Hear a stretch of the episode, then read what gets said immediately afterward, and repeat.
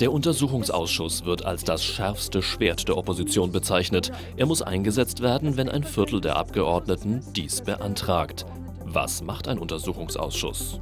Der Untersuchungsausschuss dient zur Aufklärung von behaupteten Missständen im Bereich der Bundesregierung oder der Bundesverwaltung oder auch zur Aufklärung von einem behaupteten Fehlverhalten eines Bundespolitikers.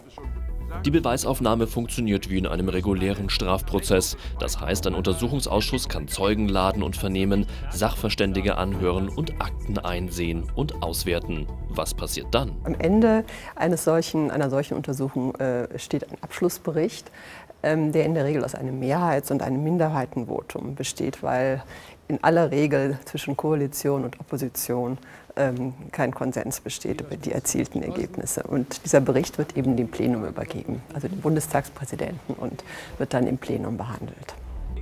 Mit welchen Themen beschäftigen sich Untersuchungsausschüsse?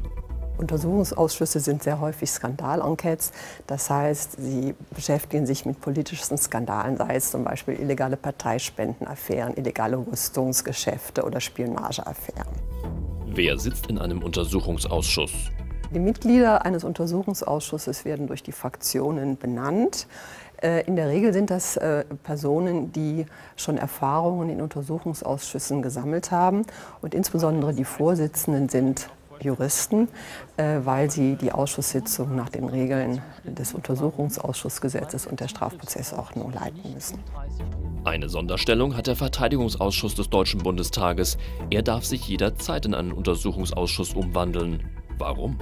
Einer der Gründe ist darin zu sehen, dass also jede Armee ähm, eine gewisse Dynamik und Macht entfaltet, die auch immer einen, die Gefahr eines Machtmissbrauchs äh, beinhaltet. Und die Väter und Mütter des Grundgesetzes haben also äh, die Notwendigkeit gesehen, hier also eine besonders wirksame und jederzeit mögliche parlamentarische Kontrolle zu gewährleisten.